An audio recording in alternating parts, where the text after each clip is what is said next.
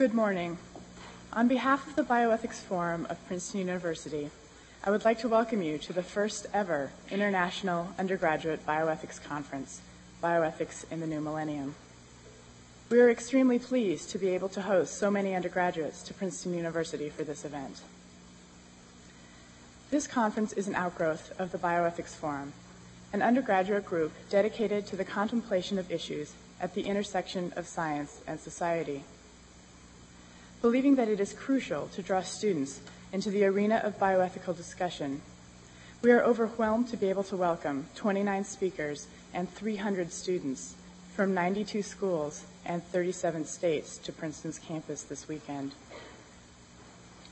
As genetics and biomedical technology continue to progress, a public discourse is increasingly necessary in order to put the technology to its proper and most effective use. Because the coming decades promise to fundamentally change the way we practice medicine, make reproductive decisions, and approach treating disease, it is critical that students actively discuss these issues. It will largely be our generation that will be responsible for setting the legal and social precedents that will define healthcare and medical research in the 21st century. The high level of speaker and student interest in this conference further proves that bioethics is becoming a major issue on campuses across the nation. Entirely student run, the Bioethics Forum began planning for this event almost a year ago. In that time, almost 50 Princeton students have been involved in aspects of the conference process. The most important first step was confirming the highly respected group of speakers you will be meeting over the next two days. We have been astounded by the enthusiasm of these speakers, all of whom are giving their time and expertise without receiving honoraria. We are also extremely grateful to all of those who helped fund.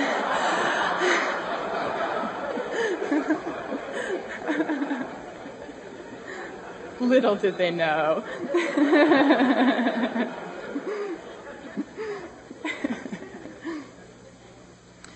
We are also extremely grateful to all of those who helped fund this event. It appears a little more fundraising may be necessary. and a complete list of donors can be found near the front of your binder. Finally, I would like to thank all of you, the participants, for finding the resources, energy, and time to attend this conference. We hope that this weekend will foster your interest in bioethics and that it will encourage you to continue to actively seek out opportunities to discuss these very important issues. I would now like to introduce Dr. Harold Shapiro, President of Princeton University and Chair of the National Bioethics Advisory Commission. Exceedingly qualified to discuss a multitude of bioethical issues, President Shapiro has also been extremely helpful to the Bioethics Forum over the past four years. Please join me in welcoming Dr. Harold Shapiro.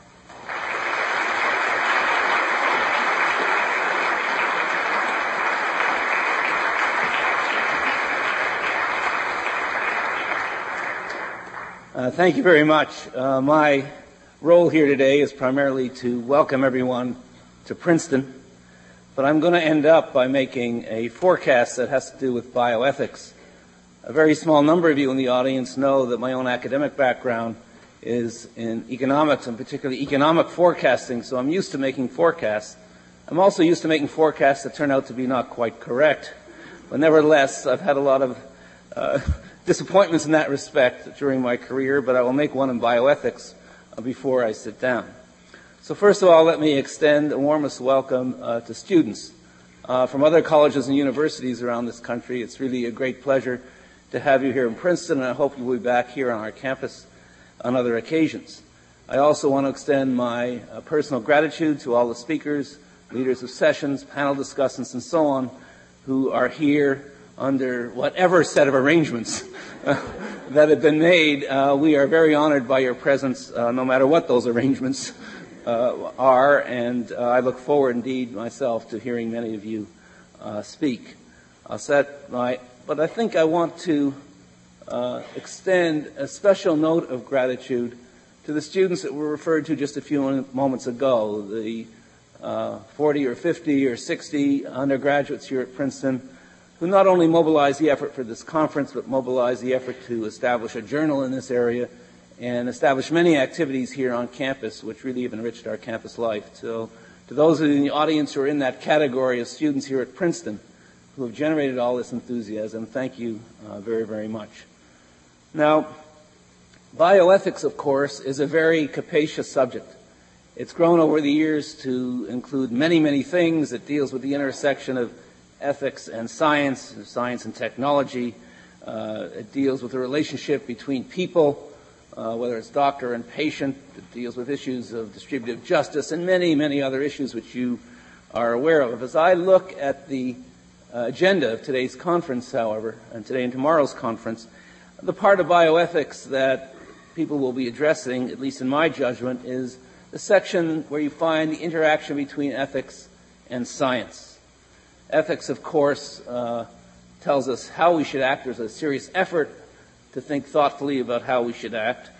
And science, on the other hand, uh, deals with uncovering uh, the secrets of nature, so to speak, and by itself uh, has very little moral content.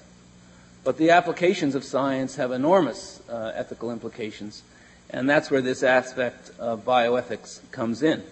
And as one looks at the history, at least as I look at the history of bioethics, of course, you see waves of interest over the years, a wave of interest that uh, started off surrounding the Nuremberg trials regarding how doctors, patients, investigators, and patients should be, or human subjects should relate to each other and so on. And of course, uh, recent issues, recent developments in genetics, most particularly, of course, uh, the Dolly experiment, have generated another wave of great interest in bioethics. And the forecast I'm going to give in just a minute or two has to do with this great wave of interest, whether that's going to continue or whether it will, like previous waves of interest in bioethics, eventually ebb and wane for another issue to come along. Now, one of the things that characterizes uh, the history of bioethics, in my view, is a certain kind of anxiety. That is, there's a certain anxiety about the doctor-patient relationship to go back uh, the farthest in uh, bioethics, in history of bioethics. Just how should these people relate to each other and why? Then more recently, regarding the relationship between investigators and human subjects is also an- another level of anxiety arises. How are we to resolve the issues of concern to the researcher and the protection of human subjects? People are anxious about that, most especially around the Nuremberg trials, but other uh, uh, developments in this country and elsewhere, whether it's the Tuskegee experiment or the radiation experiments, other experiments in other areas, other levels of anxiety arise. And again, with the issue of cloning or the Dolly experiment and what it seemed to imply about uh, human beings and how they would relate to each other, uh, releases another wave of anxiety in people's minds. Whether justified or not justified, whether it's temporary or permanent, anxiety gets released. And what I want to make my prediction about is whether there are going to be more or less anxiety as we go ahead. Now, in a society such as ours, which is plural, broadly described as a democratic and pluralistic society, there are, of course, many morally contested issues. Issues on which thoughtful people simply disagree on what is the appropriate way to act and to think about various actions. As a result of that, in a society like ours, which has both these disagreements and an aversion to moral tyranny, that is, we don't want to impose one view on another, at least many of us do not want to impose one view on another, there will always be a certain amount of anxiety regarding which, whose views ought to be reflected in our public and private lives. Now, are we going to have more of these anxieties or fewer of these anxieties as we go ahead? Well, I have a very simple, I uh, can't say it's a theorem because it's too uh, naive to be considered anything close uh, to a theorem. But my own view is that as science uh, advances more and more rapidly all, all the time, in particular biomedical science advances more and more rapidly all the time. What, what flows from that? Well, what flows from these discoveries is more and more applications, more and more possible applications. And as for every one of these applications, that's where ethical issues uh, come to bear. Not from the science itself, but the applications we make in the science. Since there's going to be more and more applications, there's going to be more and more ethical issues for us to consider. And it seems to me, therefore, that bioethics is a rather good field to locate oneself in. I think there'll be more and more anxieties, more and more concerns, And if I were younger, I might consider retooling myself in this area, but I'm glad to see so many young people who are interested in it and so many uh, leaders in bioethics over the previous generation that are sitting in the front few rows here who have helped us all understand how it is we can deal with these subjects as they come along. So once again, let me welcome you to Princeton. I, in fact, look forward to an era of more and more anxiety because I think it's going to be more and more productive uh, for us all and something we can look forward to and not worry about, but it's going to give bioethicists a lot to think about. So thank you all very much for being here. It's a pleasure to welcome you to Princeton.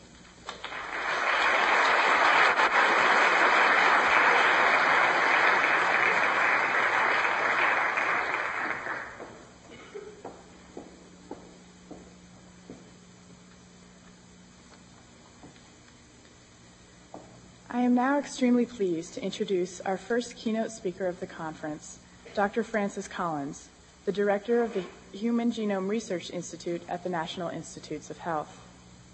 Formerly trained as a physical chemist at Yale, Dr. Collins changed professions upon receiving his PhD and enrolled in medical school at the University of North Carolina. After becoming chief, chief resident in internal medicine at Chapel Hill, Dr. Collins returned to Yale to carry out research in human genetics. It was at this time that Dr. Collins developed a method for crossing large stretches of DNA to identify disease genes, a method now called positional cloning. This technique has become a powerful tool for molecular biologists, allowing them to identify disease genes for almost any condition. This strategy allowed Dr. Collins and his colleagues to identify the gene for cystic fibrosis in 1989, the neurofibromatosis gene in 1990, and through a successful collaborative effort, the gene for Huntington disease in 1993.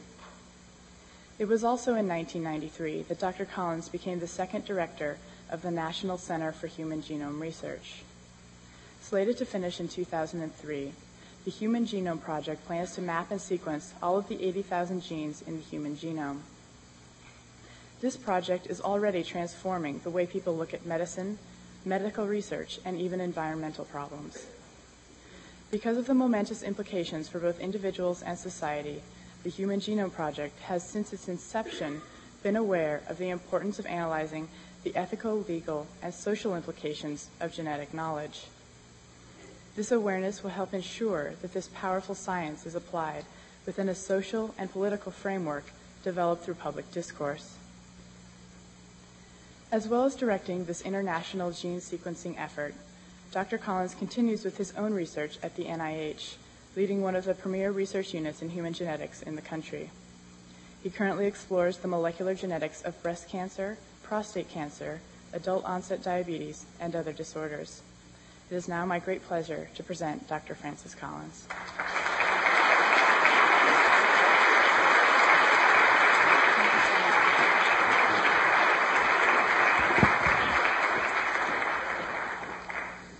Thank you very much, and good morning, everyone.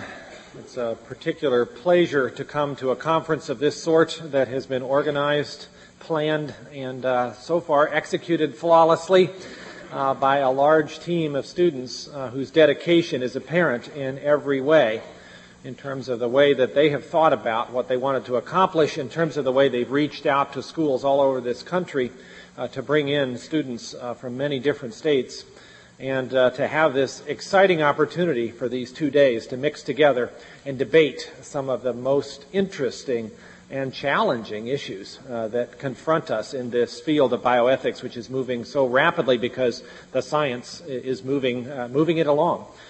Uh, it's particularly uh, nice to be preceded at the podium uh, by Harold Shapiro, your president. And no one mentioned yet, but I will, that his role right now is particularly critical in this endeavor as chairman of the National Bioethics Advisory Commission, the President's Commission on this topic. Uh, Dr. Shapiro stands in a particularly critical place in trying to shepherd along uh, the discussion of a variety of topics from cloning to human subjects uh, considerations to the use of archive samples uh, for biological research and has done so with great skill uh, in a uh, circumstance where it uh, certainly rivals the description of herding cats at times, he does manage, it seems, to move this enterprise forward in a very effective way. And we all, I think, in this country owe him a debt of gratitude uh, for the way that he has devoted countless hours and applied his remarkable leadership skills uh, to this issue. And we look forward to hearing what you're uh, going to come up with about stem cells here in another couple of months, too. Uh, so I'm not a bioethicist, but maybe I'm an animal model.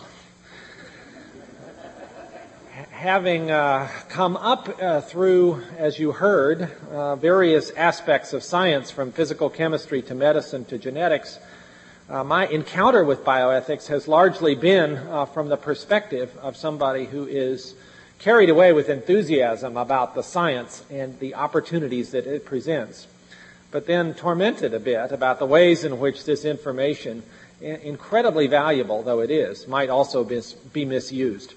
In my role now as director of the National Human Genome Research Institute, I find I spend a very large fraction of my time on these issues.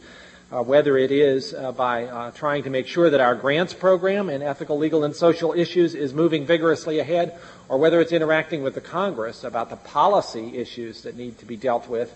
And I'll have a few things to say about that interface. It's one thing to have a good bioethics debate it's another thing uh, to actually get the conclusions of that debate implemented uh, through a political process, which is anything but predictable.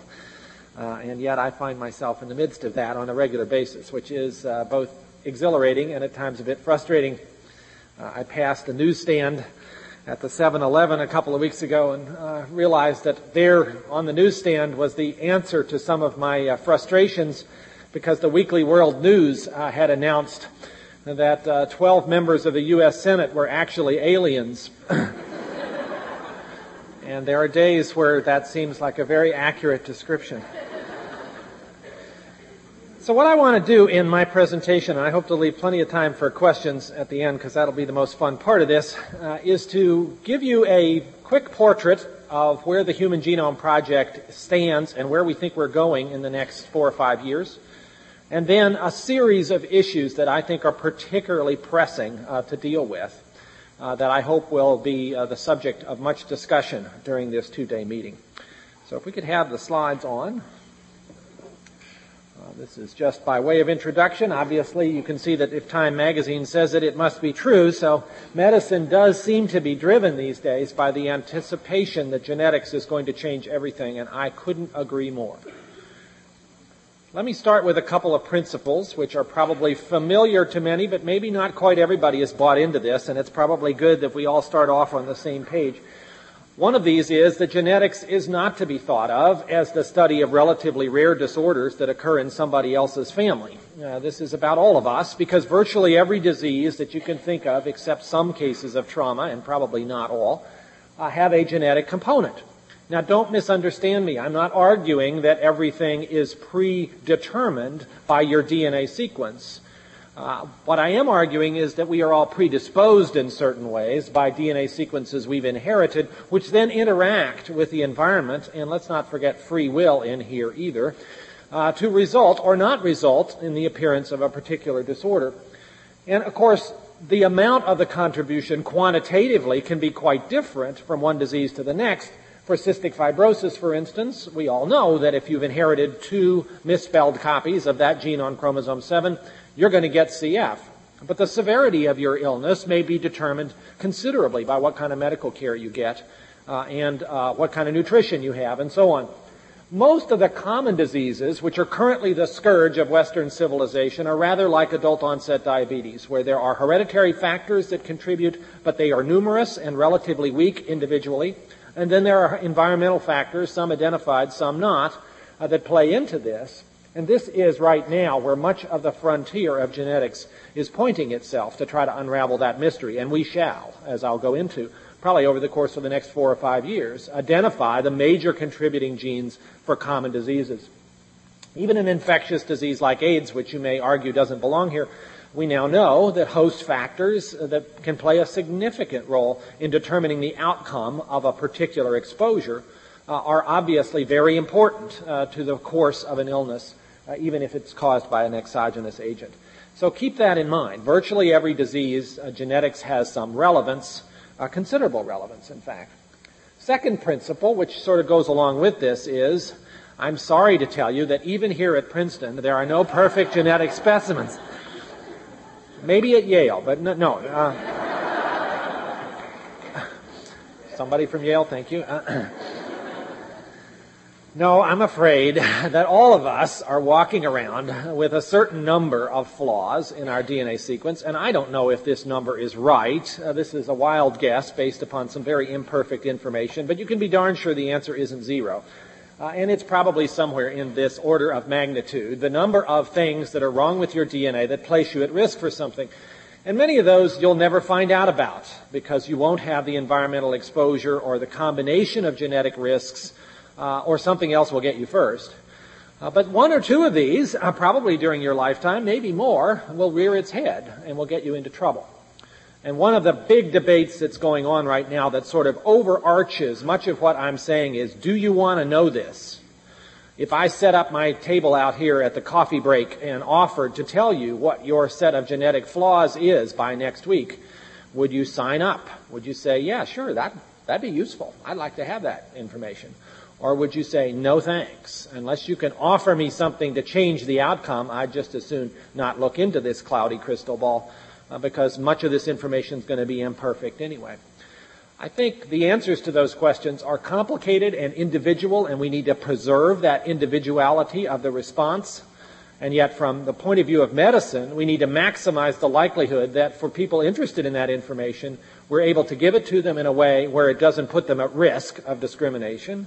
And also, we need to hurry up and figure out what to offer people at high risk in the way of interventions that will reduce those risks for a very long list of diseases. And that's much of what is going on right now in molecular biology and genetic medicine. Now, if something is uh, possessed of a heritable contribution, and I've just argued that virtually every disease is, that means we need to understand this molecule or we'll never really get to the bottom of it. So the basic justification then for the Genome Project when it was first initiated was largely a medical one, although there's lots of other reasons to do this project in terms of understanding biology, which are enormously compelling. And the ways in which it will explain to us aspects of evolution that we could never understand without this information uh, are also very compelling. But for the public who's paying for it, uh, they're largely uh, interested in seeing this enterprise move forward so that we can figure out the causes of illness and come up with better ways to treat and even cure. So the Genome Project was born back in 1990, so we're approaching a 10 year point. I guess we will be at that point next October.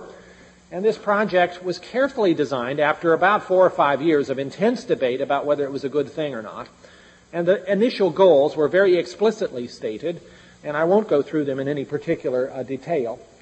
One of the important issues that was dealt with early on was the recognition that the advances that would come out of such a focused effort to understand the human genome were undoubtedly going to accelerate the dilemmas that faced us in the ethical, legal, and social arena. And so from the very beginning, uh, a proportion of the budget, currently about 5%, has been devoted to research into these ELSI issues and many of those uh, are topics we'll be talking about in the next couple of days. This, I think, has been a very interesting and largely successful experiment. We've never done this before, where we tried to anticipate the consequences of a scientific revolution before it really got fully underway, as opposed to waiting until all of a sudden there's a crisis and you have to marshal your resources and try to figure out what to do. And as a consequence of this project, we are now, I think, blessed with a wonderful body of scientific scholarship, which will inform our debates here for the next couple of days, with a wonderful cohort of uh, supremely uh, well uh, informed and articulate participants in that debate, because at the moment, this is the largest source of funding for bioethics research since the history of the planet began. And there's nothing like that to sort of draw investigators into issues, and we're uh, intentional about that and delighted with the outcome. So we do now have, I think, a matured circumstance where the ELSI issues that surround the Genome Project have come from the sort of 1990 era where there were a lot of conferences where issues that were really a little off the mark uh, used up a lot of people's time to the point now where the focus has been much more tightly set, and that's a good thing. Now, the Genome Project has been organized in such a way that it facilitates this process of identifying genes that are responsible for disease. And that is now becoming a very speedy uh, activity, in, uh, to be sure. Back in the 1980s, uh, working on cystic fibrosis, uh, it took my group working with the Toronto uh, group 10 years uh, to go from the left to the right of this slide for that one single gene. Uh, for Parkinson's disease, uh, probably a more challenging problem because of its lack of inherited characteristics in most affected individuals. This whole process uh, was accomplished in less than a year. Uh, this happened about two years ago in uh, one of the intramural laboratories of the Genome Institute uh, by Bob Nussbaum. Basically, what they did was to find a family, a very large one, where Parkinson's disease was being inherited in what appeared to be a fairly dominant fashion with early onset. The genetic maps produced by the Genome Project in its first three or four years allow you to take DNA samples from such families and test them with these bits of DNA that vary from one person to the next in order to look for such a bit of DNA that tends to predict who got Parkinson's disease and who didn't. And if you find one, then that tells you the gene is nearby. And if you have enough of these markers, the gene can't hide from your analysis, and you will ultimately come up with a linkage, which is to say your marker is linked to the disease gene. And that was done for this particular set of Parkinson's families in the space of only nine days, a process that used to take several years. That allowed them to say the gene was on chromosome 4. Then they went to the physical maps that have been produced by the Genome Project in the first five or six years and were able to identify a series of cloned fragments of human DNA that encompass the area of interest. Then they went to the web and looked at the gene map, which is a list of which transcripts have been placed in particular precise locations on chromosomes. And among that list, they identified one of them called alpha synuclein, which looked like an interesting candidate because it was known to be expressed in the brain. And on sequencing that, they found that a simple substitution of an A where there should have been a G uh, was found in all the affected individuals, and we now are quite confident that is the cause of Parkinson's disease in these families. Let me hasten to say that most people with Parkinson's disease do not have that mutation. This is a relatively rare cause, but this same protein seems to be involved in, be, in a way that causes it to be unstable and to deposit in the neurons of the brain that die in this disease. So by the genetic analysis of an unusual family, we have uncovered a general paradigm, a pathway that is involved in this process. All of this enterprise, again, took about nine months, much of the work uh, being done on the computer because the databases that the Genome Project has produced are now out there for everybody to use. So we're doing pretty well in terms of accelerating this process, but these investigators still had to do quite a bit of hard work and they had to be a little bit lucky that the gene that they were hunting for was already in that database. And we, at the present time, have about half the genes on the gene map, and we need to do better than that. We have made a number of other accomplishments in the last year or so, and I'll just quickly point to one because I think uh, historically this is a pretty significant moment that happened, as you can see from this cover of Science magazine, about two months ago. And that was the completion of the genome sequence of the first animal that has ever been studied in this way. This uh, simple looking but elegant uh, roundworm called C. elegans, the little worm that's made a big splash here. Uh, this particular worm has a genome size of 97 million base pairs. Encoded within those base pairs are about 19,000 genes. Uh, this is an animal which does a lot of the things that we do. It has a sensation. It has a digestive tract. It reproduces uh, often with itself, but that's okay. It has a reproductive system that's an interesting model uh, for uh, all sorts of higher animals. Uh, it, it uh, has a neurologic system which we understand in great detail, having mapped the connections of all of its neurons. And so it is a prime topic uh, for study by people interested in developmental biology. And we now have its genome in front of us. Now, let me say, this is a very large and difficult endeavor to do this. So that project, which was largely done at St. Louis in the Washington University Genome Sequencing Center, and uh, by their colleagues at the Sanger Center in Cambridge, England, involved a very large number of folks. Many of these are, in fact, uh, young scientists who are doing this uh, to gain experience, and many of them will go on to other careers in science. I put this up here partly uh, to tell you that this is a very human endeavor and a very uh, personnel intense endeavor in some ways. But also, just for a little amusing sidelight, notice this person whose uh, name is highlighted there. Philip Ozersky is the guy who caught the 70th home run ball that Mark McGwire hit a little while back. and uh, became suddenly $3 million richer.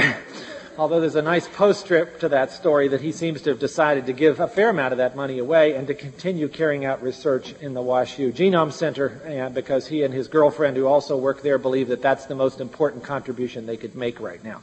And I think they're right.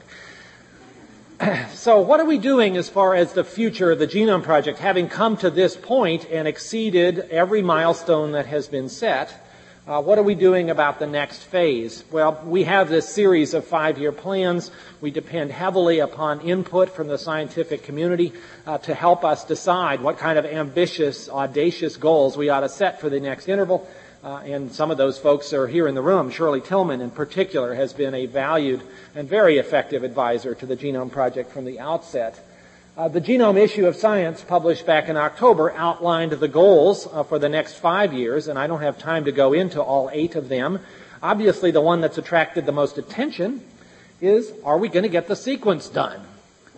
And uh, this proverb is sort of a nice uh, thing to uh, point to. If you're going to understand the genome, begin with the sequence. So how are we doing? Well, at the moment, as of last Friday, I don't know about today's result, about 11 o'clock, my uh, computer will have an automatic update on this number, but as of last Friday, there were 280 million base pairs of finished human sequence sitting in public databases produced by the international sequencing effort.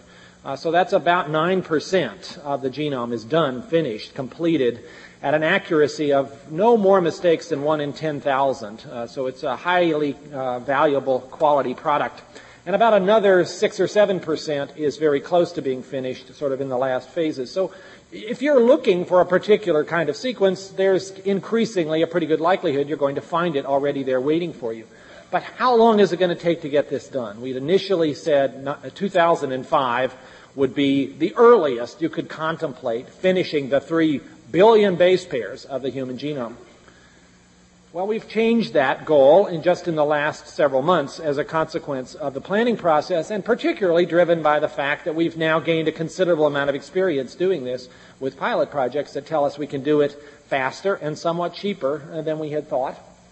And so the old plan, as you can see, of finishing the sequence in 2005 has now been superseded by a goal of finishing in 2003, and furthermore, to produce a couple of years ahead of that a working draft of the genome, which would cover 90% of the sequence and would be extremely valuable to scientists right now who are hungry for this information uh, to move their own research along.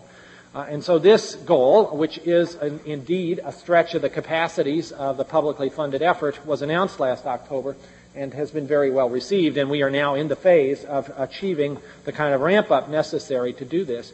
And given what's happened even in the last few months with advances in technology, I'm quite optimistic we'll meet these goals, and I might even hazard a guess that we'll beat them.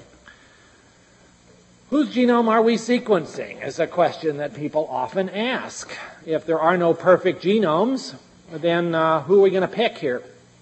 Well, again, I'd ask you, would it, you want it to be yours? It might be kind of cool to have your sequence be sort of the reference, although you got to think about the fact that people are going to uncover some things about you, and do you want that on the internet for all the world to see for all time?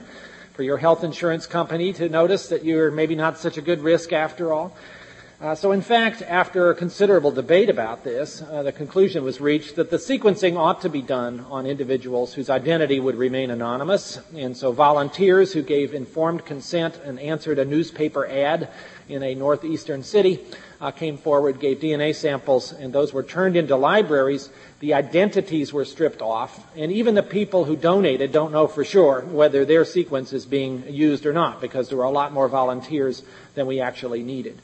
Uh, so it will not be known whose sequence it is. And it almost doesn't matter. 99.9% of our sequence is identical. And as I'll come to in a minute, we have a separate part of the genome project that's focused on the 0.1%. And so the sequencing itself is largely being done uh, to look at the foundation structure of the part that we all share, which is, after all, most of it. Now, this brings me to another legal, ethical, social issue, which is what about access to this information? Is the genome of human beings, the book of life, uh, going to be offered up in a way that any scientist in any country at any time can utilize it freely? Or will it be balkanized, broken up into bits and pieces, which you can only have access to if you are willing to pay a certain subscription fee or a license, or perhaps worse yet, uh, be kept secret where nobody can see it unless they are sort of part of a particular business plan? Many of us believe that the sequence of human beings is such a profoundly central, important uh, aspect of who we are, and that the value of that sequence is greatest if access is uh, obtainable to it in a free and unfettered way. Would argue that large scale patenting of whole genomes is really something to be discouraged. Now, let me hasten to say that I am not one of those who thinks that patenting genes is always a bad thing if you have discovered a gene, as say Genentech did with the uh, gene called TPA, uh, which you know is going to turn into a pharmaceutical, uh, which has a high likelihood of benefiting people with heart attacks or strokes, the ability to patent that gene and use that information to turn this into a drug and know that your competition is not going to take your market away the first day you go on the market after having invested half a billion dollars to produce that drug, that is probably consonant with the original plans of Benjamin Franklin and others who wrote our U.S. patent laws. But I think the bar ought to be set pretty high as far as the utility required about a particular gene sequence before you are given uh, the ability to claim that as a composition of matter that you then have rights to and that others may not use without getting a license from you. And I regret to say that the bar increasingly seems to be slipping downward and the Patent and Trademark Office seems willing to allow patents on sequence whose function has not been determined uh, because they believe uh, that these fit the, the letter of the law in terms of how patent law was written, largely for other reasons. And we are facing now with genomic sequence uh, the same kinds of gold rushes that were happening four or five years ago with the expressed part of the sequence, the ESTs as they're called. Uh, there has been a great deal of interest in the private sector in the last year in setting up efforts to sequence the human genome uh, using private dollars. And of course, they are private dollars, so a profit has to be obtained. Part of the profit motive is to patent parts of the genome that appear to be particularly interesting, and perhaps also to file for intellectual property protection on the variations that are discovered, which may turn out to be valuable properties as well. And I think we have to very carefully move into this arena of the commodification of the human genome. Uh, again, I am not expressing uh, a notion that patenting is always a bad thing when it comes to a gene. I think in some instances it's a very good thing. But when you're talking about large blocks of chromosomes, uh, for someone to have the ability to deny access uh, to the free use of such information doesn't seem to me like it benefits the public. I mean, we are talking about a road here from basic science discoveries towards a product. That is the sort of road of discovery that goes on for virtually every field. I think we're all comfortable with the idea that putting toll booths uh, at the end of that road in order to incent people to maintain the road so that you end up with the products that the public wants is reasonable. What is less reasonable is to put them right down at the beginning, a very large number of them, so that the road to discovery becomes rather unattractive. And that's the thing we have to worry about when we're talking about very basic information like human genome sequence. Now let me move on to another part of the Genome Project which I think has profound scientific and ethical consequences, and that is a brand new goal of this project which was not there in the last plan a few years ago, but is now very prominently mentioned in the new five-year plan. And that is to try to not only get this basic sequence of 99.9% that we all share, but to also catalog the variation. And by cataloging the variation, I mean go out and find the roughly one in a thousand base pairs that has a common difference between individuals, where you might have a G and I might have a T. Now, why do we care about that part? Well, let's think about how far we've come and how far we haven't come in understanding the genetic contributions to common illnesses. Obviously, we have had some stunning breakthroughs in some arenas, and some of them are listed on this slide, where somebody working hard using the Genome Project's tools has come up with an explanation for families where a particular common illness is occurring at very high frequency. So BRCA1 and 2, for instance, uh, the two genes that have been uncovered which play a significant role in breast and ovarian cancer in families that have lots of early onset cases, still only account for about 5% of individuals with breast cancer. We know there are hereditary factors in the other 95%, but we haven't identified them yet. Similarly, for diabetes, uh, there are uh, subsets of that illness where the disease is strongly heritable in a dominant fashion, and it comes on fairly early called MODY 1, 2, and 3, and now there's a 4 and 5. But together they only account for about 3 to 5% of the disease, and the rest of the genetic contributions to adult onset, onset diabetes uh, remain obscure. For colon cancer, about 5% of the disease comes about in families where people have mutated copies of DNA mismatch repair genes, giving rise to a syndrome we call hereditary non-polyposis colon cancer. And that has been a fascinating story. And those are families where early detection is clearly valuable. And so offering testing to individuals at risk is becoming a fairly positive experience. But it still only accounts for a minority of the disease. And I already mentioned Parkinson's disease. How are we going to get past this ability to only understand the strongly inherited, almost Mendelian forms of common illness and move on to understand the causes of the disease in the majority of people who are affected? Well, we have seen progress made on some of those fronts.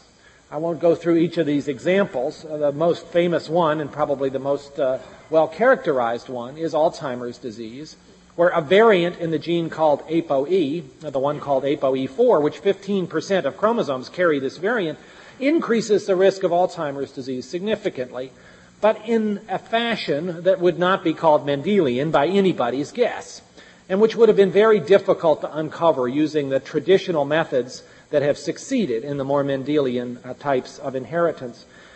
Uh, this particular uh, variant was discovered because somebody had a hunch, and they followed up on that hunch, and sure enough, could show there was an association of having E4 and having Alzheimer's disease. Uh, it would have been very difficult to do that if they had not already had the hunch. So how can we get beyond the point of having to have a lucky guess to being able to survey the whole genome for these relatively weaker, but quantitatively even more important variants that contribute to illness? Well, if we could identify a large number of single nucleotide polymorphisms, or SNPs as they're called, which is the common kind of variation that you find in the genome, where some people have a T and some people have a C in a particular position, uh, we ought to be able to move on to a circumstance where with very large numbers of such markers, such SNPs, and a significant number of DNA samples from affected and unaffected individuals, you could simply look for association patterns. So here's an example of how you might do that. If these are 10 people affected with diabetes and these are 10 unaffecteds, and you're looking at a particular SNP in gene A, which I've color coded here, you would conclude from this result that there's no correlation and you wouldn't be so interested in this SNP as far as its contribution to diabetes. But over here, when you do the experiment, you find that the affected individuals have a dramatically different distribution than the unaffected, and that would cause you to suspect that gene B may very well be involved in this disease. Up until now, again, we've only been able to do this for genes where we had a hunch. But there are 80,000 genes out there, and oftentimes our hunches are wrong. Wouldn't it be nice to do this in a systematic way? Well, that is now a specific goal of the Genome Project. And within two or three years, we will have hundreds of thousands of these SNPs and this kind of analysis will begin to become possible. And that is going to move us in a rather quantum way into the ability to identify individual risks for common illnesses at a level that we could not have previously imagined using the methods that have been available up until now. Another consequence of this, which I think is going to be one of the most interesting and thorny uh, ethical uh, issues and social issues that comes out of developing this catalog of variation, is that we will learn a lot about ourselves and our relatedness to each other. And one of the things that we will learn is, in fact, already known, but sort of a well-kept secret outside a certain small subset of the scientific community, and that is that separation of human populations into precisely defined racial categories is scientifically unjustifiable. The notion that populations or ethnic groups have precise boundaries around them and that there's no blurring of those boundaries is something that we do socially, but is scientifically completely without, without a basis. And as scientists, I worry that we sometimes feed into those constructs as if they were scientific, when in fact they're primarily social and cultural. Now, some people will welcome uh, this deconstruction of those boundaries from the scientific point of view, and others will resist it. And the consequences of this very large amount of information about human variation have to be thought about in terms of our self identities and our group identities. Uh, I'm a bit of an optimist, and I believe that this actually will be a profoundly positive uh, occurrence in the history of the science of genetics. Uh, but there are those uh, who are worried it will have just the opposite effect. We are going to turn out to be all peas in the same pod, but are we ready for that? So the Genome Project is largely, you can think of, providing power tools. That's what we do. Uh, we try to make these tools available to anybody who wants them we try to put up some safety glasses. That's the ELSI program, so people don't hurt themselves with these power tools. And they consist of things like the human genome sequence, the catalog of variation, the study of model organisms, and we're about to see launched, uh, particularly after a meeting uh, held here in Princeton just a month ago, the sequencing of the laboratory mouse as another new focus of the Genome Project, something we thought we couldn't get to for years is now starting this year, and we ha- hope to have at least a draft sequence of the mouse by 2003, uh, which is vastly ahead of the uh, previously expected uh, timetable. We also are very interested in encouraging technologies to allow the use of this information, and you'll hear more about that, no doubt, tomorrow from Steve Fodor. And bioinformatics is critical to using this vast amount of data and not just drowning in it.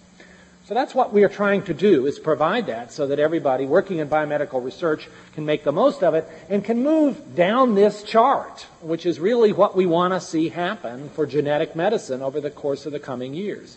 Much of what I've been talking about is the top part of this chart, where you identify a disease with a genetic component, you use those power tools to find the gene, map it, ultimately clone it, and identify the sequence difference that you find in affecteds that then gets you on the path towards the medical application.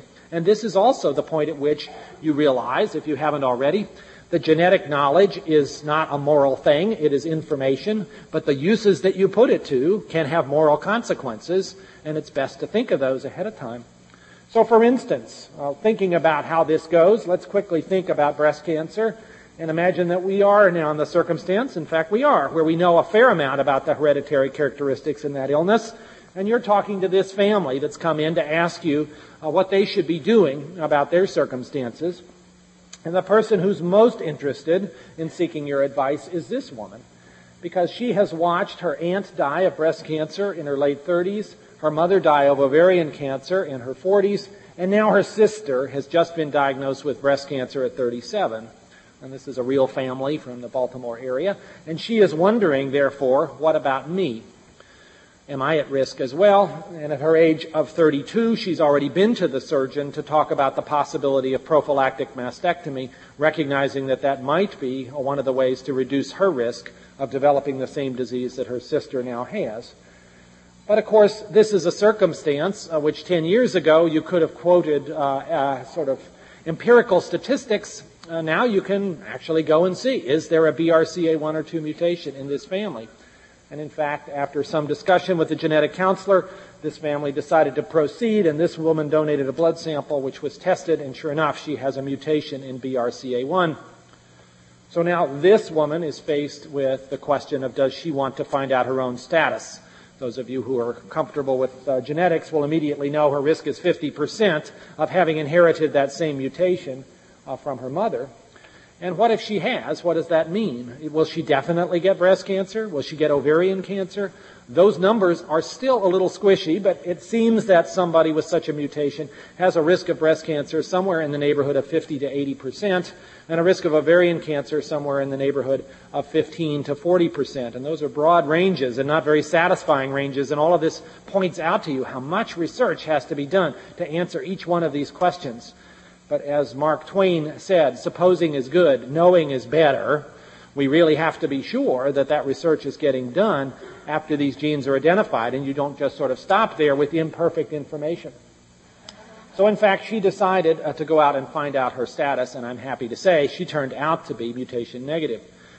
What if she had been positive? What then? Uh, where do we go on our diagram here?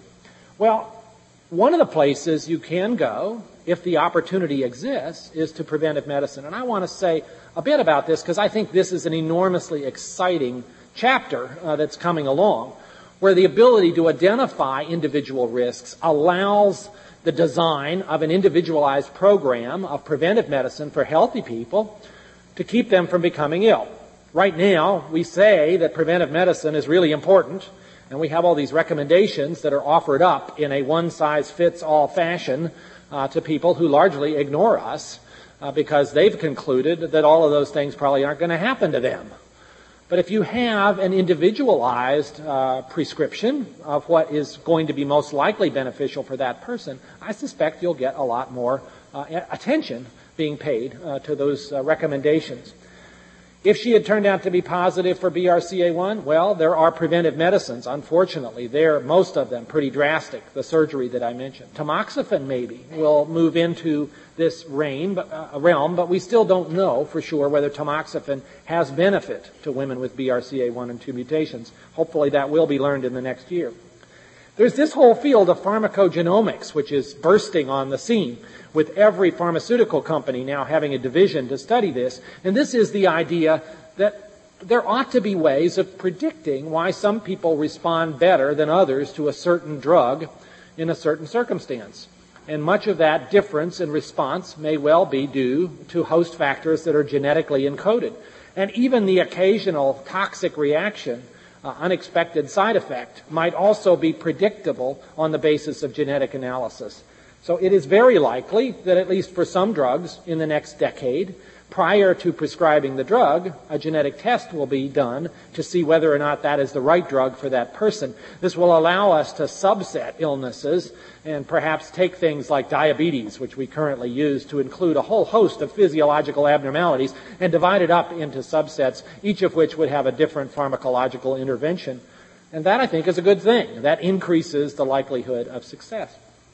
Ultimately, of course, we want to get down here to the therapeutic outcomes. And let me say, when we're there, a lot of the ethical dilemmas that currently bedevil us will get much better.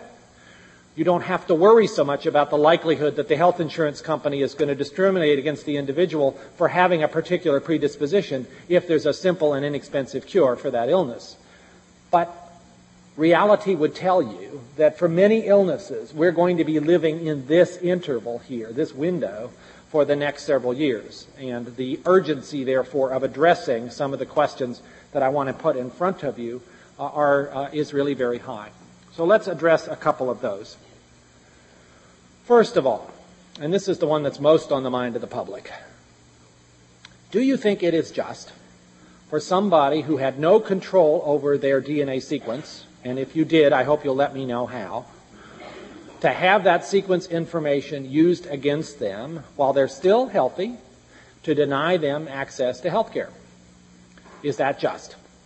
I think most people looking at the situation would say no. If health care is not a privilege but a right, then to have that right taken away by something over which you have no control while you are still a healthy individual does not seem to be just.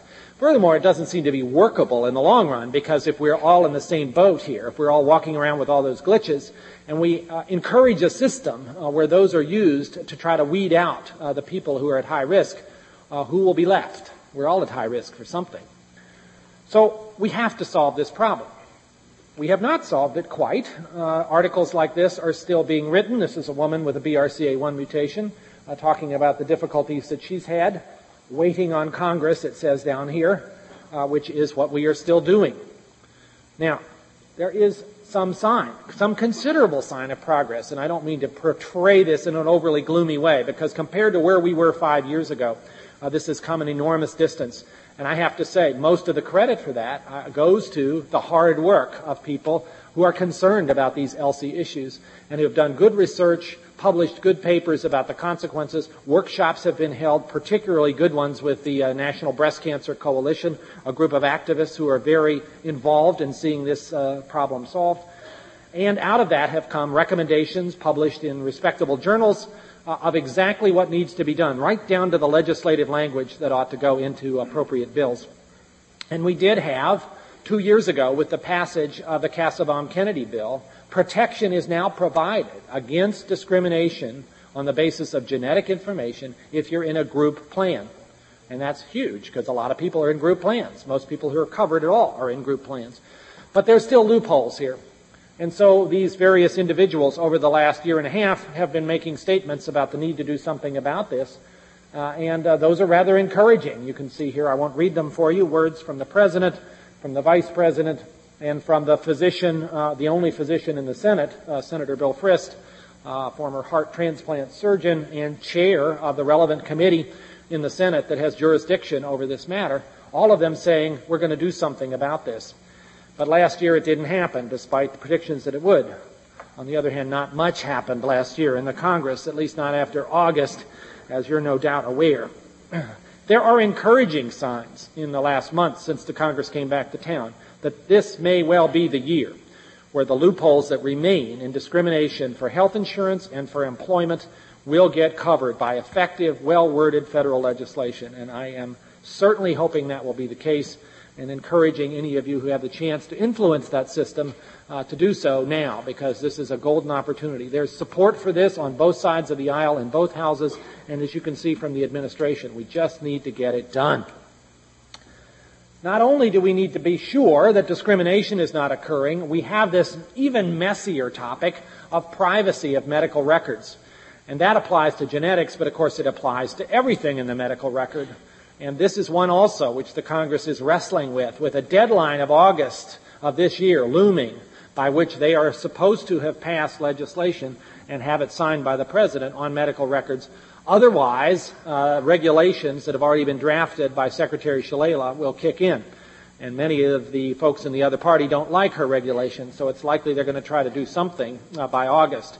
And I just hope and pray that they don't do it uh, at 3 o'clock in the morning in a smoke-filled room in, uh, in, a way that covers a whole lot of uh, special constituencies and fails to really take care of the problem in an effective way. Second question, will we figure out how to shepherd all of these new genetic tests that I'm predicting will mushroom around us from the research arena into clinical practice, or will we have the whole process driven by this particular commodity, uh, which is a reality? I mean, there are many laboratories setting up to do genetic testing on a large scale, and they're obviously in the business of making money, and so it is in their best interest to market their wares. But how do you protect the public against premature introduction of tests whose clinical validity has not yet been established? This is a thorny problem, and it's already a problem in some instances. This is an advertisement in a major northeastern city. Uh, I won't expect you to be able to read it. Just notice the caption here an important message genetic testing for breast cancer in Jewish women. There happens to be a variant in the uh, BRCA1 gene. In fact, there are three variants in BRCA1 and 2 that are particularly common in Jewish women. About 2.5% of Jewish women will have one of these. This particular advertisement encourages people to come in for testing, regardless of whether or not they have a family history, if they self-identify as an Ashkenazi Jew. Uh, the value of finding out this information in the absence of a family history has not been established, and yet here is an advertisement going straight to the consumer in a, in a newspaper. And guess who is putting this advertisement in the paper? Is this a lab company? No, actually, in this case, this is a general surgeon whose major uh, practice is mastectomies. Now, That's chilling.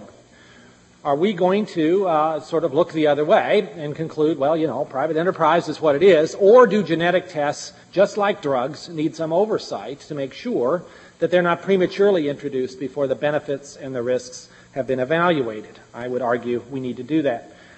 The Task Force on Genetic Testing, uh, which was convened by the NIH and the Department of Energy, uh, met for two years to consider these thorny issues and came out with this report now about a year and a half ago. And uh, it's a very worthwhile uh, document to look through.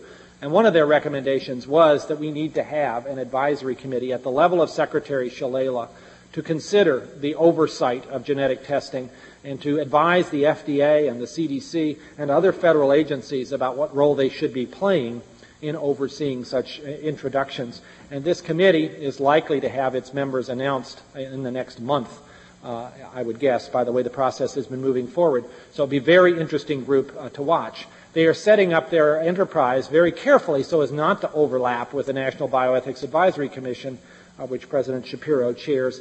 Uh, this particular committee will focus very much on the nuts and bolts of agency involvement in oversight and regulation.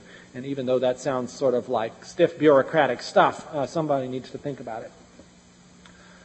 A serious issue for all of us, but particularly for healthcare providers, is is anybody going to know what this stuff means? If you're talking about genetic tests that are not black and white, they're not going to say you're definitely going to get this disease or you're definitely not. They're going to be relative risks. Uh, who's going to understand this well enough to explain it to a largely unprepared a population, some of whom are out there taking pills like this. that sort of makes you sober, doesn't it, to realize this stuff sells extremely well in health food stores, and people taking it probably imagine that they're doing gene therapy or something. And the healthcare professionals are themselves, while maybe not taking this stuff, not much better prepared. Uh, most physicians have not had a single hour of instruction in genetics, and yet they're going to be in the front lines of being the uh, handlers of the genetic revolution. Nurses, likewise, are unprepared for this. Uh, there is now this National Coalition for Health Professional Education in Genetics, which we have organized with the American Medical Association and the American Nurses Association to try to, in a very fast track, promote this kind of education and access to information. Uh, but we're going to have to work very fast uh, to get this uh, ready uh, for the coming onslaught uh, of genetic medicine finding its way into primary care.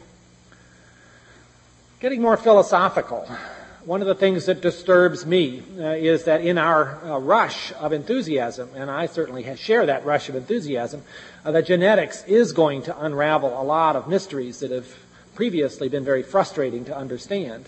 We will begin subtly uh, to think in our own minds, and the public will get this message through our statements and particularly from the media, and I look forward to the panel this afternoon on that topic uh, that in fact genes are us, that everything about you, from what you had for breakfast this morning uh, to uh, who you might go out with next week, is all predetermined by your DNA sequence, and you are a hapless victim of A, C, G, and T, and nothing else.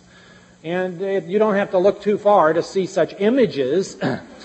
Uh, adorning the covers of major magazines that are fairly credible. This is not the Weekly World News. This is U.S. News and World Report. Uh, this one is a particular popular one the past year.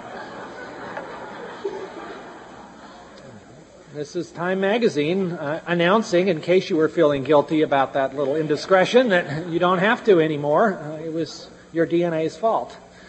Uh, this is ridiculous. Certainly, there are genetic contributions to personality, and we are beginning to unravel those, and uh, to human behavior, and we have glimpses of those, although for the most part, the glimpses are quite rudimentary, and many of the early observations have not been reproducible. But the idea that that statement, that there are genetic contributions, can then be extrapolated to say genetics is all of it, is a very dangerous one, and one we should resist as scientists with every fiber uh, because that's not a place you want to go. Uh, I like this particular cover because it does seem that's what's being produced in the minds of many of the uh, folks writing about this or hearing about this, that we are all these marionettes uh, whose every move is controlled by these invisible strings made up of our DNA. The hardest question, and the one that I don't have an answer to at all. Will we arrive at some sort of consensus about the limits that we are willing to go in applying genetic technology for enhancement of traits. I think as a culture, as a society, uh, we are comfortable with the idea of utilizing genetics to treat terrible diseases. We all believe that that is uh, a, a statement of altruism, a desirable thing to do. But do not fool yourself. Uh, diseases do not sort of come in a severe form and then there's this big gap and then there's traits over there on the other side. Uh, this is a continuum. Uh, lots of people have expressed anxieties about this. You don't have to be a bioethicist to do so. Uh, but here is, I think, a statement that many people would sort of resonate with. Few people will resist the introduction of a genetic technique that eliminates a hereditary disease. It does no apparent harm and prevents much suffering. Yet a large number of genetic improvements taken together will make the human being into an engineered product rather than a free creation of chance or God or whatever, depending on your religious beliefs. You don't have to be a bioethicist to have these concerns. Uh, the person who wrote these words is not at the conference today because he had another responsibility. Uh, this is the Unabomber. That's just by way of uh, pointing out that sort of access to truth uh, is not necessarily unique to those with high moral standards. and be careful sort of how you internalize statements before you realize who else is in there with you. Just the same, not to make fun, this is a serious issue. And it is a problem that we cannot, no matter how hard we try, uh, come up with a nice clean dividing line between diseases over here and traits over there. One person's disease is another person's trait, whether you're talking about manic depressive illness or obesity or a very long list of other things that lie in this middle ground. And how are we going to decide how far to go down this path? Uh, this is an article published uh, in the New York Times, and uh, it, actually the article in the New York Times was a little more positive than the actual uh, article in the scientific press. But it's probably, if this one isn't right, others will be found that are. Uh, this was a report last summer of the first gene which has a variant in it which showed an association with IQ test scores. A very mild one accounted for something like a couple percent of the IQ score variability. But still, I am sure that somewhere in this country, somebody read that article and called their genetics clinic to ask whether this test could be included in what was being done next week for their prenatal diagnosis. Are we comfortable moving into that arena uh, where this kind of trait analysis is utilized for the selection of the characteristics of our offspring? Uh, obviously, Lee Silver at uh, this uh, university has written very provocatively about this issue and has argued that it's inevitable that this is going to happen. And perhaps so, but I would argue, on the other hand, we really ought to think long and hard about how far we want to move into this and how fast, lest we find ourselves in a world like this movie that some of you may have seen, although very few did, I gather. There's about four of us that went to see this. In this particular uh, presentation, uh, society is depicted uh, where genetic testing, uh, in fact, genetic selection of the characteristics of one's offspring, utilizing pre-implantation diagnosis and a battery of uh, genetic uh, testing, is utilized to maximize the offspring of those who have the resources, and people are then tracked towards particular employments and careers as a consequence of their DNA results. And of course, it's a bit of a difficult movie to buy into because the premise that a society would basically give up all of its civil rights uh, to go along with a, a particular scientific basis uh, that doesn't exist is on every uh, every count uh, disproved by the actions of the people involved. The people with perfect genes are smoking and trying to kill themselves, and the people who have uh, imperfect genes are achieving everything uh, heroically. so I think uh, that point is well taken. The premise is wrong. But to what extent are we as a society, hopefully enlightened enough to know that the premise is wrong, uh, willing to go down the path of utilizing uh, DNA testing to maximize the trait characteristics of our offspring? Right now, this can still be a theoretical argument because we don't know how to do it. But it will become less than theoretical over the course of the next few years. And I hope by that time we will arrive at some kind of notion about in what ways uh, oversight of this ought to be uh, undertaken or whether we think this is best left to individual couples, giving our, our predilection as a society not to interfere with such uh, critically important and usually private decisions. Again, this is the one I don't have a good answer for, and I'm not sure there shall be one, uh, but it's one we could discuss. So, to sum up, Genome Project is hurtling forward here. You could say that we're hurtling into dangerous territory, but I like this quote from Thucydides. You have to say that very carefully, or I guarantee you, you will trip over it. The bravest are surely those who have the clearest vision of what is before them, glory and danger alike, and yet notwithstanding go out to meet it. I think that's what we aim to do at this conference. I encourage you to go out and meet every dilemma that we put in front of you And particularly students, I hope you will be enlivened by these discussions and uh, perhaps encouraged uh, by them to spend some of your life uh, trying to help us resolve these things. We need you. The scientists are not in a circumstance where they have special wisdom about the proper utilization of scientific knowledge. They may be able to help produce it, but not necessarily to use it wisely. Uh, for that, we need the investment of a large number of smart people uh, who will dedicate uh, some part of themselves to making sure that this knowledge is utilized to benefit people and not to injure them. Thank you very much.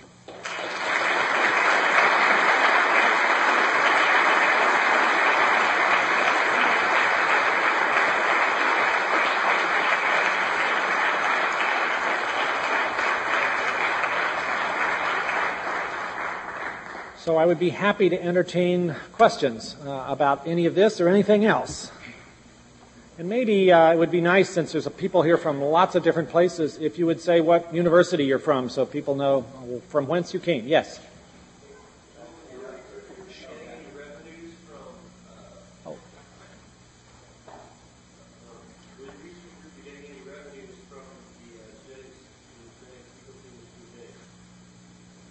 I'm not sure I quite understand which researchers you're talking about.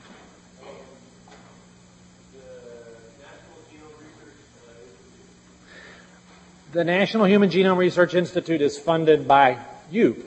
Uh, it's a part of the National Institutes of Health, which is funded by the U.S. government. Uh, we work in concordance with the Department of Energy, also funded by the government, who's doing part of this project, and with international collaborators, uh, particularly in England, funded by a private foundation, the Wellcome Trust. So people working on this enterprise are not deriving uh, personal uh, profit from the sequencing part of this. In fact, we insist that all of our sequencing centers place all of their data in the public domain within 24 hours of the time they have derived it, and that they not file for patent protection on that information. That, of course, is not true in private sector enterprises that are also interested in genomics. And we have a dilemma of both being glad that the private sector is interested in this because there are lots of aspects of the development of products that the public wants that are better done in the private sector, and that should be so. And yet, at the same time, there's this concern about the basic information of the genome itself not being tied up in patent protections and licenses that might be a deterrent to its utilization. Uh, so that dilemma, uh, which I sort of referred to, is all around us. But rest assured that as far as what the government is funding for sequencing, uh, there is no personal profit being gained by those who are carrying out the activity. There was a question here. Ah, there's microphones being passed around. Great. Um, my name is Christian uh, from Williams College. Um, I just want to ask a question about what you're speaking about towards the end of your, your presentation. Um, you've given us some excellent ethical and practical issues to consider, uh, and it seems you know that as technology progresses, we're forced to take stands on some of these these issues and, and really you know find some answers to some of these questions or try. But I want maybe you could speak a little bit more about who you think, you know, who specifically you think should be making some of these decisions, because like you said, you know, many of the much of the general public doesn't really have a specific knowledge of some of these technologies, and uh, you know, as you mentioned at the very end and just because the scientists do doesn't mean they necessarily have access, um, you know, to any sort of knowledge about truth or right or, or, or whatever. Uh, and, and maybe even there might be some sort of vested interest, you know, not to make any presumptions or anything, but who specifically do you think should be, you know, making some of these, uh, these difficult decisions? Yeah, that's a fundamentally important question. I think there has to be some recognition of the value of authoritative bodies that do have broad representation coming together uh, to deliberate in full possession of the facts uh, and coming up with what appears to be the best path forward. In, in that regard, I think the model of the National Bioethics Advisory Commission, appointed by the President of the United States, uh, is a very good one. Uh, the representation on that commission includes a broad range of people, from scientists to ethicists to members of the public uh, who have no particular uh, stake in seeing the science succeed.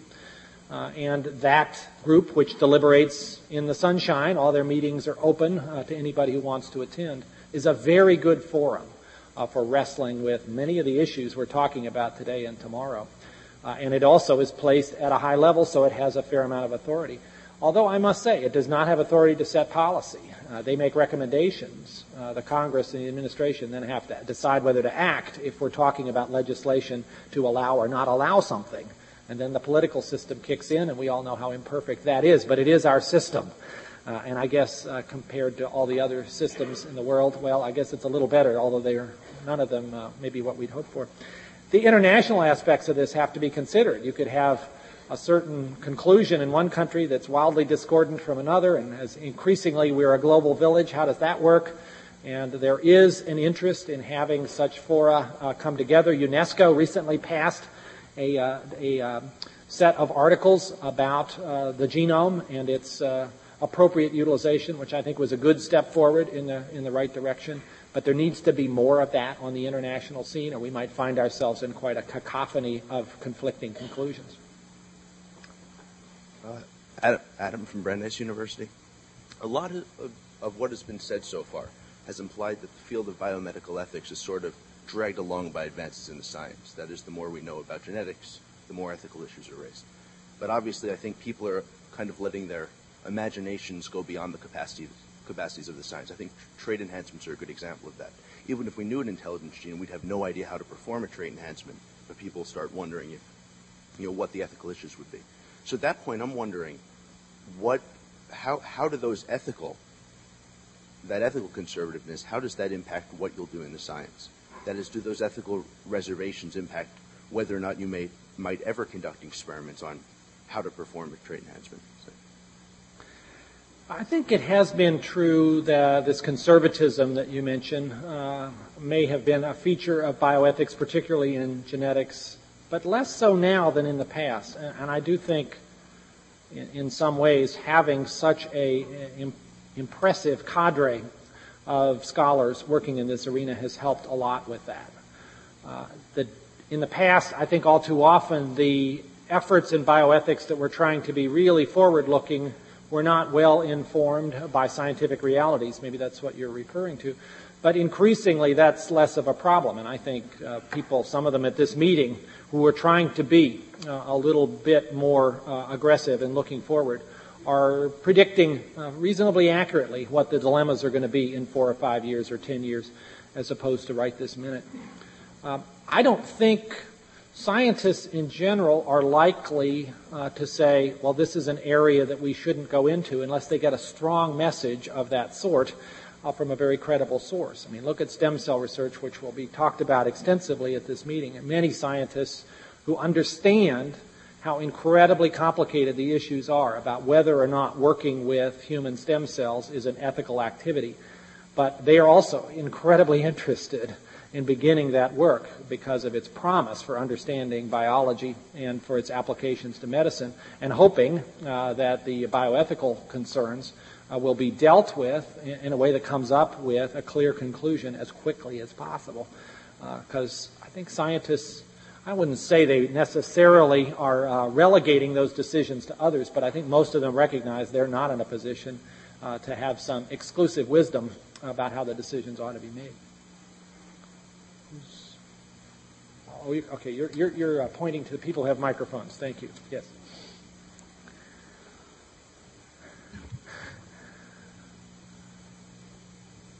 Hi, I'm Kelly from Emory University. Um, given that uh, there is this need to promote genetic literacy among the public, um, and that most of the public is probably going to be getting their information from the media, and those examples that you show us of a little bit of the oversimplification that may be portrayed by the media, are there steps that you can take to um, help overcome the oversimplification that the media may have? I mean, you spoke of the National Coalition for Health Professionals in the Education of Genetics. Is there maybe an analogous structure for the media or for bodies like that? Certainly, um, I think responsible reporters, and most reporters are pretty responsible, to be honest, uh, are very interested in gaining more information about the science, but most of them are not themselves highly trained in science. Uh, I do think the scientific community should make every effort uh, to reach out, uh, to provide opportunities uh, for additional training in this uh, kind of information.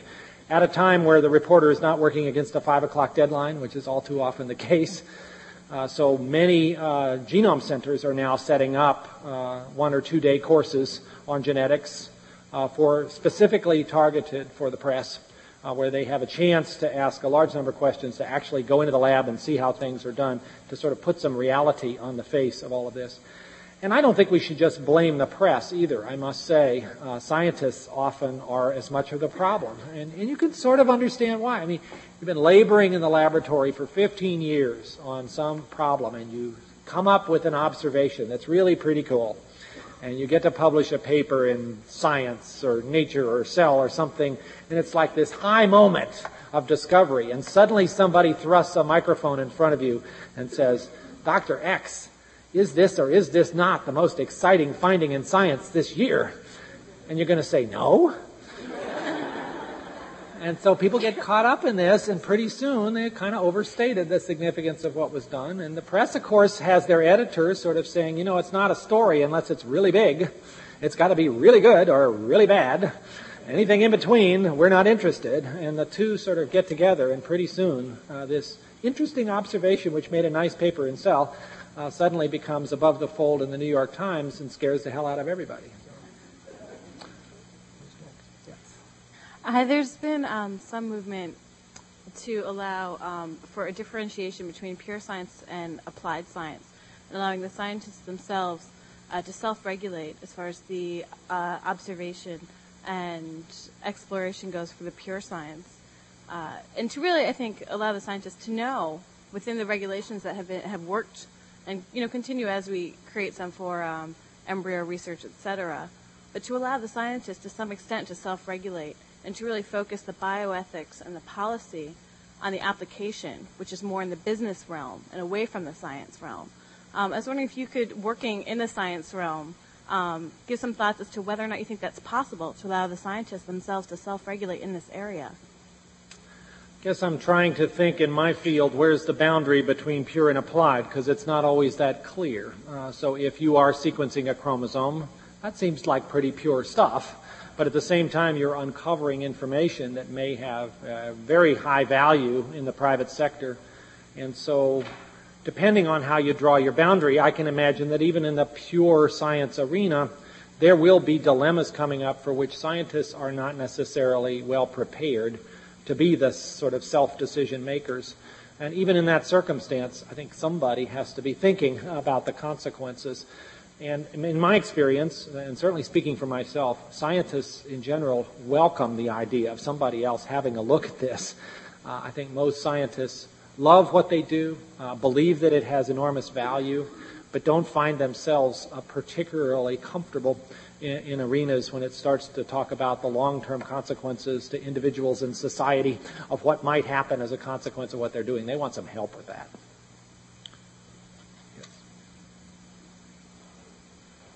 Hi, um, my name is uh, Enko Kiprilov, and uh, I'm from Harvard University. I'd like to ask you, um, I'm kind of wondering about the flip side of this question um, about education and uh, uh, how we, we're going to get the word out there to the public and um, make people aware that DNA and RNA pills do not really exist and then the, they don't do anything for them. So um, I was just wondering, um, maybe we have too few scientists among the politicians, like you mentioned. We have one MD in the Congress, and, and this is not, it's, it's disturbing, at least to me. Um, maybe if I mean, we all know that if uh, this high technology, which is uh, uh, a, breaking technology, is in the hands of very few people, especially scientists, and they don't have much uh, power over, over, the laws that are passed in this country. Um, isn't this frightening? I mean, how are we supposed to um, vote for people who don't even know anything about science? So, uh, how how do you suggest we we educate the masses, especially the the, the politicians who do have the power of passing important laws like that. Thank you. I guess I have uh, portrayed a fairly negative uh, image of politicians, and I need to be careful about this because, in fact, there are some real heroes uh, in that group. Uh, I spent yesterday morning testifying in front of the Congressional Appropriations Subcommittee, chaired by John Porter of Illinois. Trained as a lawyer with no experience in science, But be, being that he is responsible for the oversight of the future of the National Institutes of Health, he has uh, taken the opportunity uh, to train himself about the intricacies of research in a wide variety of fields. Uh, in that hearing, uh, Mr. Porter asked me a series of questions that were right on target in terms of the precise opportunities and the risks involved in, uh, genome research. It was a wonderful sort of demonstration of a committed individual with a lot of political power uh, who is using it, I think, to the benefit uh, of the public in a very credible way. I wish there were all of them were like that. But you don't have to be, I think, trained as a scientist to be an effective political leader if you're willing to put the effort into, and if there are people around willing to talk to you and train you about it. Um, let me just say, many of you in the room are probably sort of wondering how to take your interest in bioethics and carry it to the next stage. What do you want to do with that? Uh, one of my frustrations is that we now have this, uh, I think, very vigorous research effort in bioethics that is producing a lot of interesting scholarship and conclusions. And yet, this next step of moving that into policy that actually gets done is a more irregular process. Oftentimes, what makes the difference is a congressional staffer working in a critical part of the Congress who knows about these issues and who is willing to sort of educate their boss about them. And don't be misled. Most of the decisions that Congress made or makes are often made by the staffers who understand the issue, explain it to their boss, and convince them uh, of the proper position to take. This would be a wonderful contribution uh, for people with familiarity with ethics and science uh, to make. Uh, for, would be for some of you uh, to go and attach yourselves uh, to the U.S. Congress and take on this effort of educating and in sort of raising the level of the dialogue, uh, that is an incredibly valuable contribution. Hi, I'm Sean from Emory University. Earlier, you referred to prevention and control of diseases as an altruistic act, and in a sense, I agree a great deal. But that has severe implications on population growth and control, and I want to get a sense as to what you feel the limitations are um, how that affects population. Is there going? I mean, we most of the people in this room will not collect Social Security because of the life expectancy life expectancy increase. And uh, what are your opinions on that? It's an important issue, and I guess I come at this not again as uh, anybody with credentials, but certainly as a physician. My focus on the attempt to alleviate human suffering is on individuals, and I have a very hard time uh, with arguments that say that's a bad thing because maybe that person uh, was ready to die now anyway. Uh, I'm not saying that's the uh, the argument you're putting forward, but the the notion that we should avoid uh, trying to alleviate individual suffering because it might increase larger population risks doesn't feel very comfortable. It rather instead seems to say, well, we also have a strong burden to figure out how we're going to cope with that uh, additional circumstance of an increased fraction of the population that's aging, hopefully aging healthfully and, and not in, with chronic diseases, and how we're going to deal with a world population that continues to grow more rapidly than it should. I mean, we have scientific answers uh, to that latter question. We don't have social answers to that. Uh, Jim Neel, uh, one of the founders of human genetics, uh, writing in a uh, rather controversial book called Physician to the Gene Pool, uh, makes this argument in much more strident terms than I think I would. Uh, but he does, I think, catch people's attention by saying scientists all too often ignore the problem you're raising and imagine that they are doing a pure good thing by focusing on trying to prevent and cure disease without also taking responsibility for the larger issues of the impact on the population structure and the sheer population numbers. And we should do that too. And geneticists are not immune from that responsibility, and I think he's right. Mm-hmm. Joseph Shepard from the University of Notre Dame.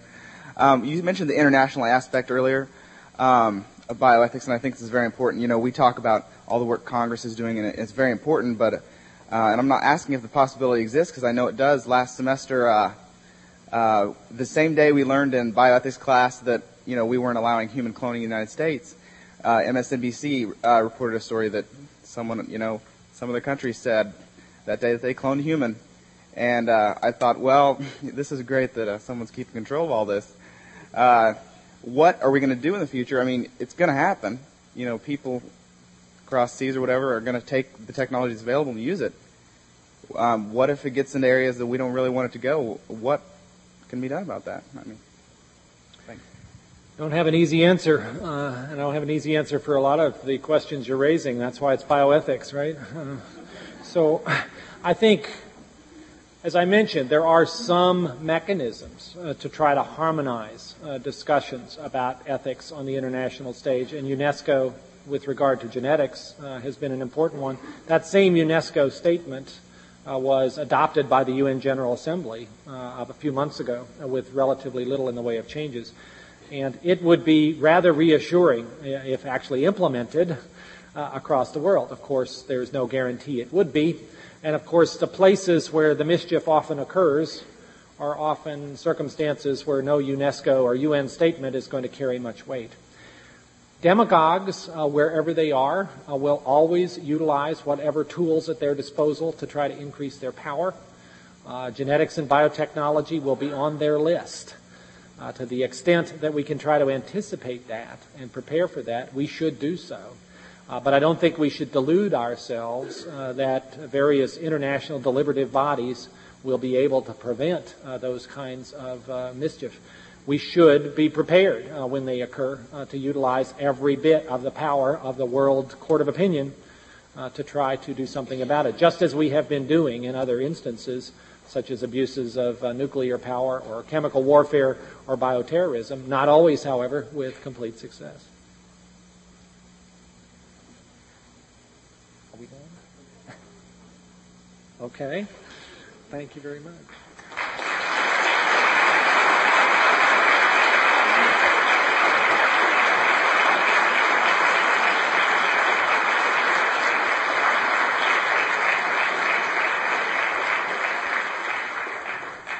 Thank you, Dr. Collins. Since its conception, the Human Genome Project has brought with it potential implications which sparked the recent explosion in the bioethical field. Now, less than five years from its projected completion, the Human Genome Project promises the opportunity to extend the use of science to a new level. Thank you, Dr. Collins, on behalf of the Bioethics Forum of Princeton University and the students before you, for your dedication to the field and willingness to share your ideas with us today.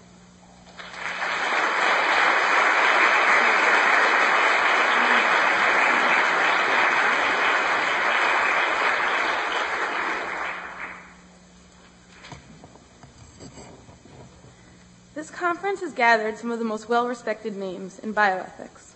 We are extremely honored to have each of the speakers leading precept sessions. These individuals have contributed distinct and valued perspectives to the field. At this time, I'd just like to introduce each of today's precept speakers. I'd ask each precept speaker to stand and be recognized when his or her name is called, and please hold all applause until the end. Daniel Brock, Professor of Philosophy and Biomedical Medical Ethics at Brown University, member of the Board of Directors at the American Society of Bioethics and the Humanities. Alta Charo, Professor of Law and Medical Ethics at the University of Wisconsin at Madison, and member of the University of Wisconsin Medical School Program in Medical Ethics. Norm Fost, Director of the Program in Medical Ethics in the Department of Pediatrics at the University of Wisconsin at Madison. Rebecca Holmes Farley, Bioethics Fellow in the Boston University School of Public Health. Dan Kevles, Professor of the Humanities at the California Institute of Technology and a scientific historian. Greg Pence, Professor of Philosophy at the University of Alabama at Birmingham. Mark Sagoff, Senior Research Scholar, Institute for Philosophy and Public Policy in the School of Public Affairs at the University of Maryland at College Park. Lee Silver, Professor of Molecular Biology at Princeton University and the author of Remaking Eden. Bonnie Steinbock, Professor of Philosophy at the State University of New York at Albany. Shirley Tilghman, the Howard A. Prior Professor of the Life Sciences and Chair of the Council on Science and Technology at Princeton University, and Lois Wingerson, editor-in-chief of the HMS Beagle, and author of Mapping Our Genes and Unnatural Selection. Let's give all of our speakers a round of applause.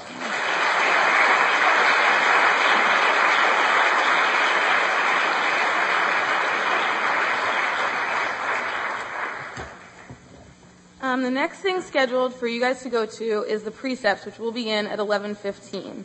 And these precepts are located in different buildings around campus. So at 11 a.m., there will be Princeton students right downstairs from this building um, carrying signs with each of the speakers' names. So at 11 a.m., meet each of those students.